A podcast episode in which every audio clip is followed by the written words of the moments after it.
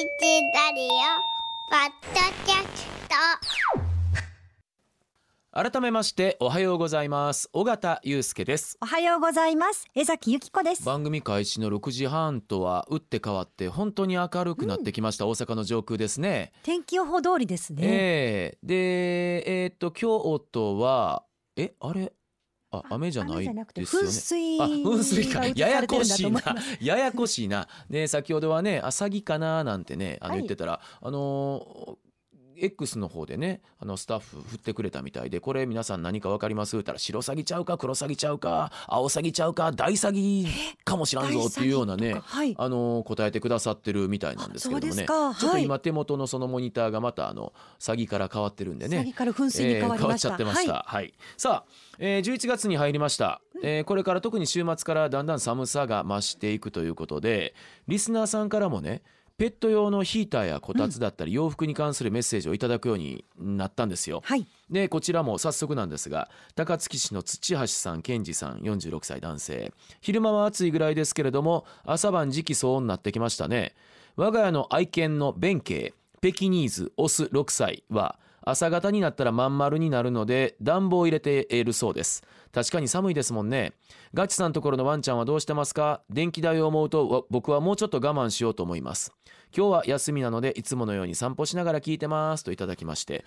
結構リスナーの皆さんもあのワンコをはじめ、えーペットライフで、えーこういろいろお便りくださったりはい結構ねあの多いですね。そうです。あの江崎さんは？ひたすら羨ましいです。今までないんやね。ないんですよ。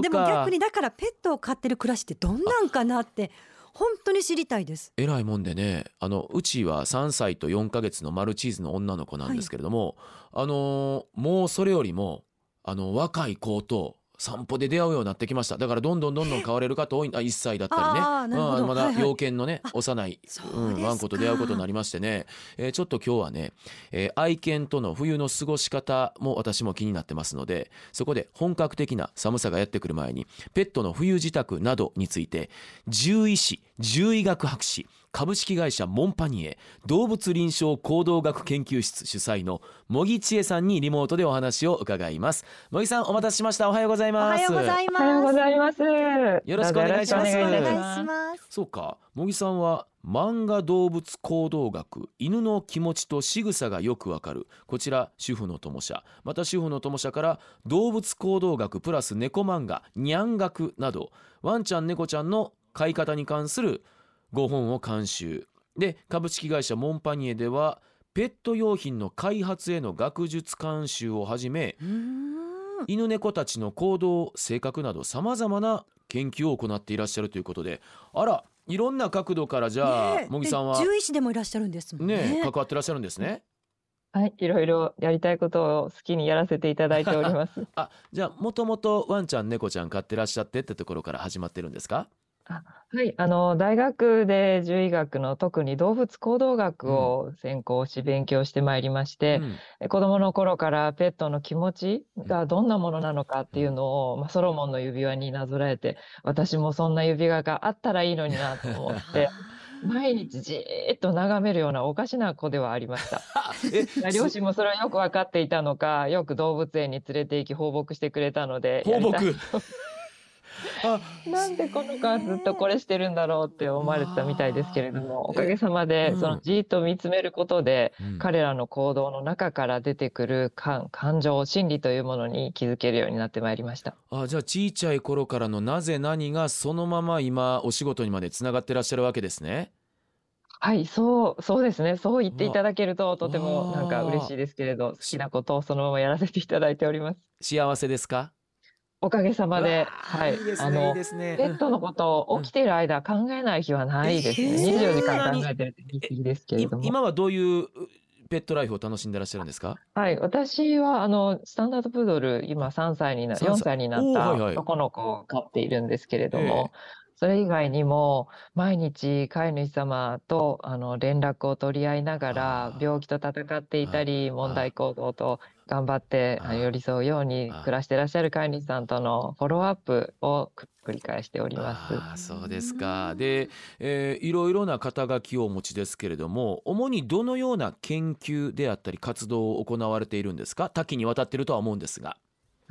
はい、あの昨年まで山崎動物看護大学という動物看護系の大学に所属しておりまして、はい。でそこであのちょっと学生さんたちが卒業研究として自分が飼っているペットやペットを飼っている飼い主さんにとって有益な研究というのをしたいということで、学生さんと一緒にいろいろ取り組んでまいりました。うん。まあ猫さんの行動を飼い主さんにアンケートして肥満との関連性ですね。はい。あっても、はい、一緒に飼っている猫さん同士の相性う。ん。だから犬をドッグランに連れて行く飼い主さんと連れて行かない飼い主さんでは、犬のいる生活に対する満足度はどう違うのか、ほうほう。そういった研究を細々とですけれども、させていただいておりましあた。すごい今の3つ例を出されましたが全て気になる、はい気になってることがやっぱり込められてますね。えーはい今朝はワンちゃん猫ちゃんを中心にお話を伺っていきますが、まあ、なんといっても先ほどおリスナーさんのお便りにもありましたように、まあ、季節の変わり目です我々さえもこの温度差でね、うん結構体調管理、ね、よ難しい中、はい。ワンちゃん猫ちゃん寒さ暑さ敏感な動物と捉えてまずいいんですか？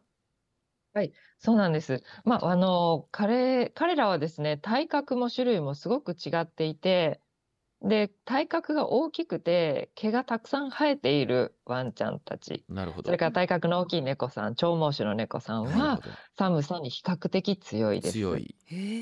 まあ、あの、シベリアンハスキーとかセントバーナードとか思い浮かべていただけると、うんうんうんはい、あのもさもさと毛が生えていて、うん。全然寒い中でも活動できるんですけれども、チワワちゃんやあのグレイハウンドちゃん、フレンチブルちゃんのように、うん。毛がほぼ短くって、もう体が小さいという子たちはうん。寒さに大変弱いです。あーじゃあ、えー我が家は3歳4ヶ月マルチーズちょっとワンちゃんを中心にお話伺っていきたいんですがもう早速先々週あたりにねうちも気温が低くなるとすぐお腹壊すんですね。で、病院に行っていろいろ処方してもらって大体2日3日であの緩いあのうんちが治ってってことなんですけどちょっと今回長引いて心配したんですがあの最近回復してきました。あのどうでしょう？冬場動物が過ごしやすい室内の温度湿度などベストな環境を教えてもらっていいですか？はい、そうですね。マルチーズちゃん小型ですし、うんシングルコートなので寒さにとても弱いですよあやっねぱ。りそっかはい。でこの季節、やはり私がフォローしている飼い主さんたちも結構体調崩します。突発的に下痢をしたりそうです、まあ、治ったと思ったらまた緩いうんちが出たり同、なかなか落ち着きませんうん。で、まあ、そういった時よくお話しするのがですね、水分をあのしっかり取ることは大事なんですけれども、はい。食べさせすぎないこと、はそれから夜ゆっくり休ませること、あ。ー安心できる環境を整えてあげることなどですね。やっぱただでさえ寒さに対応するために体は自律神経を活発に活動させて、うん。なんとか自分の中を大事あのうん。一定に保とうとしています。うん。でそれだけで疲れるので他のことに例えば体消化する食べたものを消化したりするとか、不安を感じたりするとかそういうあの様々な変化に対応するのに回すエネルギーがあまり足りなくなってくると不調が出てきちゃうというわけなんです。わ今ちょっとはい。ドキッとしたのが、は私一人だけ3時ぐらいに起きて、えっと、よ朝から動き出すわけですよね。だからまああ電気つけたりとか。本当だったら多分ワンコも休む時間かもしれないのにまあうるさくはしないですよ。でなんかあのへそ天言ってひっくり返って寝てはいるんですけどもちろん目時々開けたりとか、ちょっとこういうのってわまあ私だけじゃなくってそういう家族環境の方もいらっしゃるかと思うんですが関係あったりしますかね？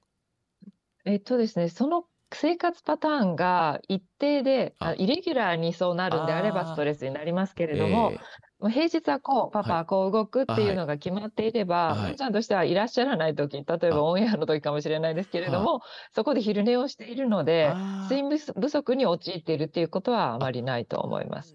うん毎日スケジュールが変わることの方が彼らにとっては大変辛いものとなります。じゃああの私はあくまでこれ一例ですけれどもリスナーさんでそうやって買われてる方で、えーちょっと日によってそういうばらつきが結構人間の方の生活変化があるのは多少なりとものストレスになる可能性があるわけですか？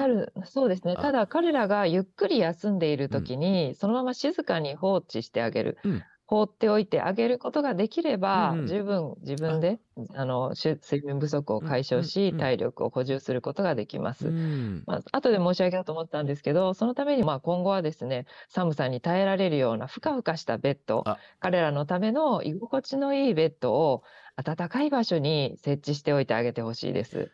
だ暖かいとなると、飼い主さんたちの生活動線にかぶることがよくあると思います。うん。例えば共有しているベッドソファーの上とか、はい。テレビの前とか、はい。そうなるとやはり落ち着いてゆっくり休むことができないので、生活動線から若干外れた、でもあまり寒くならない、で冷風が吹き込まないようなところにご用意いただけると安心ですね。あのどうでしょう？温度湿度などで言うとね。イメージは？すいません。私がちょっと外れちゃったんで。はい。とんでもないです。はい。あの、これまでに言われているのが、サーモニュートラルゾーンっていう言葉がありまして、サーモニュートラルゾーン？はい。う。んはい。あの、哺乳類ってもともと高温動物と言われまして、体の中の体温を一定に保つ能力っていうのが生まれながらに持っていてあ、りました。で、犬がその体温調節をするのに余剰なエネルギー、追加のエネルギーを使わずに済むのが20度から30度の間と言われてます。幅はあるんですね20度から30度。はい。あの、人だとまあ21度から30度。ね、あの、痩せている人ですともう少し高い温度になるとかうん体格によっても変わってくるんですけど、一般的に20度から30うん度と言われていますね。はいあとは、全米獣医師会が提唱しているケアガイドラインというのがありまして、はいそこだとワンちゃんと猫ちゃんは、え摂氏10度から26度の間で維持していけあげなければいけませんと書いてあります。あれ？幅が違いますね。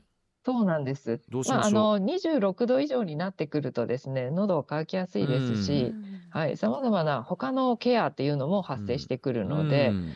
そこから考えますと、冬場、私たちが、まあ、あの屋内で温度設定してあげるとしたら、うん。まあ、20度から22度ぐらいですね。もちろん24度、25度、猫さんは暖かい温度の方が好みますけれども、まあ、あの我々体感的にもあのちょっと不都合が生じる可能性もあるので、まあ、うん。20度から22度がおすすめと考えております。うん。ただ気をつけたいのは室温が10度以下にならないようにする10ということですね。はい。で10度以下になってくると体調への悪影響が懸念されてきます。うんまだあの月種類での実験なんですけれども、その普段飼われている温度から4度下がるだけで彼らは不安行動を発現したり、探索行動が活発になったりと、その環境の変化に気づいて行動を変えていくことが分かってるんですね。彼らとしては、その温度が低くなった、高くなったっていうことで、ストレスを感じている可能性っていうのはあると言えます。じゃああの起きてる時睡眠時でいうと基本的には気温設定あ室温設定は一緒でいいんですかね？はい、同じで24時間つけておいてあげてほしいです。ですえー冬場ももちろん24時間つけますし夏場もそうだったんですがあの、はい。エアコン冷房を24時間つけるっていうのはもうこれ仕方ないですよね、はい、仕方がないです、ね。ちなみに夏場はに関しては気温をあ室温をどれぐらいに設定しておくのがベストなんですか？はい、少し高くても構いません。あー。26度から28度。夏場は。はい。うん。でただ管理さんたちが、あの過ごしている場所は涼しくても窓のそば暖かくはい暑くて、はいあ涼しくてもうん窓のそばですとすごく暑かったりしますしうん。だからワッちゃんたち猫ちゃんたちが自由に屋内のどこかにうん。移動できるようなスペースを用意してあげてほしいです。つまり彼うん。らが暑く感じたときは涼しい場所に逃げられるよううん。に、寒く感じたときは暖かい場所に移動できるように。で暖かい、はい。あどうぞはい。暖かい場所には先ほど申し上げたふかふかとしたうん寝心地のいい、居心地のいいベッドを用意しておいていただけると。だからケージを開放しといて基本的には寝る時も留守の時も好きなところに行けるようにしとく方がベストですかね。はい。あの、体調管理やあの空調をか配慮した場合、そうなります。うん。ただ、あの、ケージを開放することで、何かご飯を漁ってしまって食べちゃって、あ動物病院に救急搬送なんていう危険性がある場合ーは、うん。その行動を制限していただくことの方が、ペッ。トの命を守る上でうんは重要とお捉えください。あと温度に加えて湿度、まあ、例えばエアコンで乾燥してしまうことも気になったりはするんですがそちらは気にした方がいいんですか？はい。あの、30度から、あ、30%から70%の範囲に設定してくださいというのが、全米獣医師会のガイドラインにはなっています。うんはい。ただ、あの、湿度がですね、40%を切ってきますと、私たちも悩まされます、ああの、静電気ショック。はあれはね、あの、体に毛が生えているあの子たちも、たくさんのあ。あ帯電子を帯びていあますので、飼い主さんと触れ合おうと思ってやってきた途端に鼻先で放電する、わーとかってなっちゃって、あでもう、あ、ちょっと飼い主に近づけないわってなっちゃうこともあります。自分が動くだけでも、この脇のところとかが引き連れてパチパチ言ったり、うんうんうん。ね、長毛種であれば、それが毛玉になっていって、あの、不調になったり、皮膚炎になったり、まあ大げさですけれども、それが溜まってくると皮膚炎になったりする危険もあるので、静電気というものを予防するためにも、高めの湿度設定というのは必要と考えています。でも今のお話を伺ってると総合して人間が気持ちよく過ごせるような気温であり室温であり湿度でいいんですかね？そうですね。おっしゃる通りです。うん人間が辛そうにしていることこそ、ワンちゃんや猫ちゃんにとっては見ていて辛いと思います。さあで、えー今朝はですねあの茂木千恵さん、まあ、あの獣医師獣医学博士に加えて、えーいろいろなあーワンちゃん猫ちゃんのペット用品の開発もされてらっしゃる、まあ、学術監修されてるということなんで、えー冬場のそうですねどうでしょうか？エアコンヒーター電気カーペットこたつもろもろいろいろとあると思いますけれども何かこうおすすめのものグッズとかあったりします？はい。あの、その時のワンちゃん、猫ちゃんのライフステージにもよるんですけれどライフスも、テージ、うん、はい。えっと、子猫、年齢ですね。子猫とか子犬、それから老犬、老猫さんは、は成犬、成猫に比べて体温調節能力というのが低くなっていあます。あはいあ外が寒かったとしても、それを体が反映することができず、低体温になってしまうことがあるんでうす。んで、低体温になると、体が動かしにくくなりますう。んで、さらに低体温の時間が続くと、大変き命の危険にもうん及ぶ。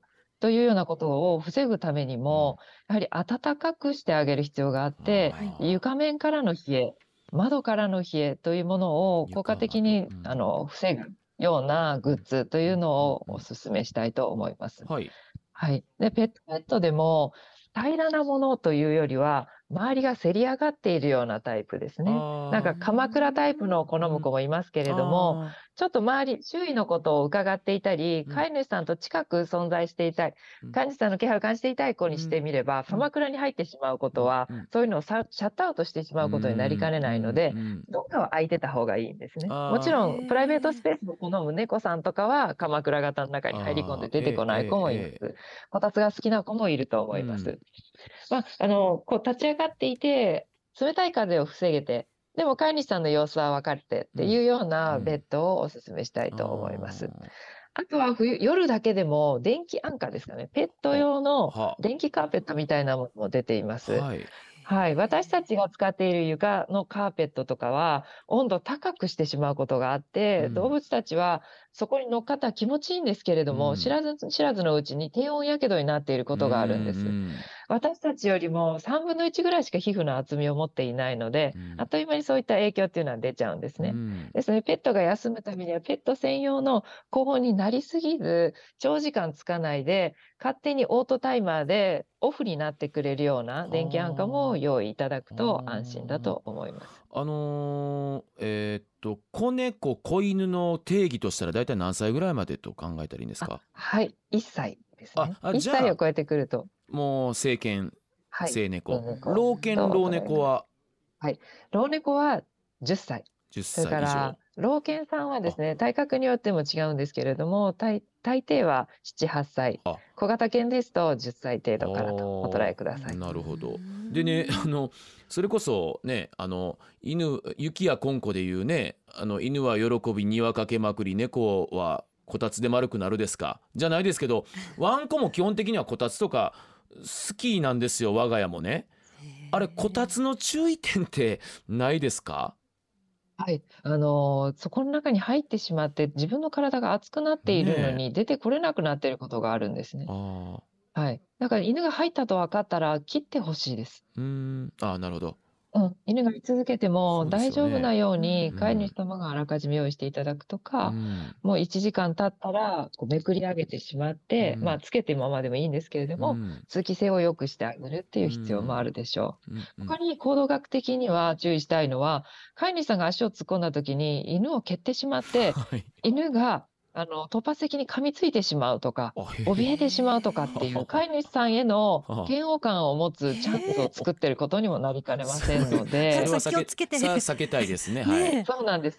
そういう意味でも、やっぱりこたつを使っている時っていうのはうん気をつけていただく。中にペットがいるというところを常うんに気にしておいていただきたいと思います。じゃあ最終的にこの暖房編まとめとして暖房器具を使用する際の注意点、はい教えてください。はい。暑くなりすぎないようにすることですね。うん時間を決めて冷たいようにしてあげる。あうんの、リセットしてあげるということ。それから暖房器具、電化製品ですので、コンセントからの導線を彼らがかじってしまって感電する可能性があるので、んそういったものに配慮されているコードをちゃんと巻いてあるようなうんペット専用のものを使っていただくのがおすすめとなりますあ。そういうペット専用のコードというかそういうのがあるんですね。はあ。ね先ほどペット専用の電気安価とか、はい。そういうものがどんどん増えんなグッズてるんですが出てるんですね。ね。。あと私ねワンちゃん、あの外で見てて、うん。洋服着せてるワンちゃんとか可愛いいやなと思ってすっごい見とれちゃうんですけど、うん。やっぱりこう冬場におすすめの素材とか形あとなんか気をつけるポイントとかあるんですか？はい、ありがとうございます。はいおっしゃる通りなんですね。特に先ほど申し上げた毛の薄い小型犬さんというのは、外のお散歩を楽しみたくても、寒さのあまり震えてしまうということもあると思います。で彼らの毛は天然繊維と考えますと、うん天然繊維と逆のあの電気を帯びてしまうようなうん合成繊維を体に身につけてしまうと、歩くだけで擦れて静電気が発生します。はいできれば天然繊維、つまり毛100%うん、綿100%といったようなものはい。をお使いいただけるとよろしいかと思います。なんか赤ちゃんの時に、ね、人間の赤ちゃんの時に気にしてたような、はい。あの そういうイメージですね。私たち人面間とでものみたいな。近いですよね。体調悪くなった時の対処法とかもそうだし、うん。身につけるものもそうだし、うん。すごく近い存在やなって今思いました。うん。そうなんです。彼らは言葉を喋れないので、ね私たちが最大限のケアをしてあげる必要があって、最大限のケアをしてあげれば、彼らの健康寿命が伸びて、一緒に楽しく過ごせる時間がたくさん伸びて、回り回って飼い主様たちのペットライフというものもどんどん向上していくと考えています。あとそうですねじゃあ基本的にはじゃあ洋服は着せた方がいいよってことですよね素材を気にしながら。はい、外に出てというように寒暖差が激しいところに連れ出す場合は着せてあげた方がよろしいですが、うんうん24時間着せておくという必要はございません。だ彼らは、はい、寝ている時とかそうは自分の毛皮で温まる方法を持っていますので、むしろ着せ続けすぎることによって、皮膚が蒸れてしまって皮膚炎になる子だっているんです。冬場特に発生したりしますね。。だからそれを防ぐためにも夜あそれから外に出る時など寒さがひどくなりそうなことが想定される時に使っていただくようなのがよろしいかと思います。あの家にいる時もちょっと寒いかなと思ったらエアコンを抑えて洋服をとかいう考えも実はあったんですけどそれはあんまりなんですかね？そうですね。あの、エアコン、電気代という点ではそうなんですけれども、うエアコンを抑えつつ、ワンちゃんが寒くなったら暖かくなるように電気安価を用意していただくとか、ああ。の、洋服にこだわらなくても、あ。他にも暖を取る方法っていうのはございますーし、あー自由度は比較的高くなってくると思います。うんうん一旦着せられちゃうと、あ脱ぎたくても脱げないのがペットですから。なるほどね。そうですね。うん、そうかそうか。いやあのお腹壊してる時腹巻きみたいなのあるんですよ、はい。それつけさせてたりとかしてたんですけどねうん。そうですね。うん。温めてあげるとうん。穏やかになるワンちゃん多いですね。そうかそうか。じゃあちょっとそれも時と場合 TPO ですね。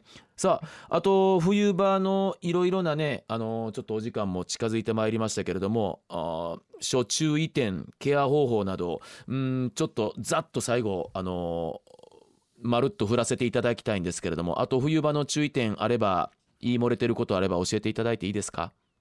はい、あの留守番させるときあはいにどうだろうかっていうところもあったかと思うんですけれども、はい、先ほど申し上げたようにサークルに閉じ込めちゃう場合っていうのは、しょうがなくやっていただくんだと思うんですが、うん。寒す寒いだろうからと、全面をホットヒーターで温めてしまうと、は熱く感じた時に逃げ場がないんですね。あだから必ず冷たい場所、床が触れられる場所と、うんうん。ヒーターがある場所っていうのを分けておいてあげてほしいです。はい。は窓際など暖かくて良いだろうと思って設置しがちですけれども、うんそこは日中日が当たると意外に暑いんですね。で逃げ場がないっていうのは大変危険な状態になりますので、うんそこを避けた配置っていうのが必要です。うんあと留守番の時っていうとペットカメラもあのすごくおしまおすすめしております。え飼い主様が外からご覧になってペットが暑そうにしていたり寒そうにしていた時に最近ではそのオンラインで制御できるエアコンも出ていますし、うん。空調を飼い主様があの設定し直してあげることでうん長時間の外出に対しても不安なくあの飼い主様が過ごしていただけるかなと思ってます。いやーあの今日は冬場の生活に絞ってね、はい。お話を伺ったんですが実はまたそれ以外にもたくさんね いろんなねあの疑問質問もあったんですけれども、はい。いやあの今朝は獣医師獣医学博士株式会社モンパニエ動物臨床行動学研究室主催茂木千恵さんにお話を伺いました、えー、茂木さんまたちょっとあの季節によっていろいろお話を伺いたいこともあるんですけれども、はい。これからもどうぞよろしくお願いしますね。よろしくお願いします。ありがとうございます。はい、今朝はどうもありがとうございました。ありがとうございました。ありがとうございました。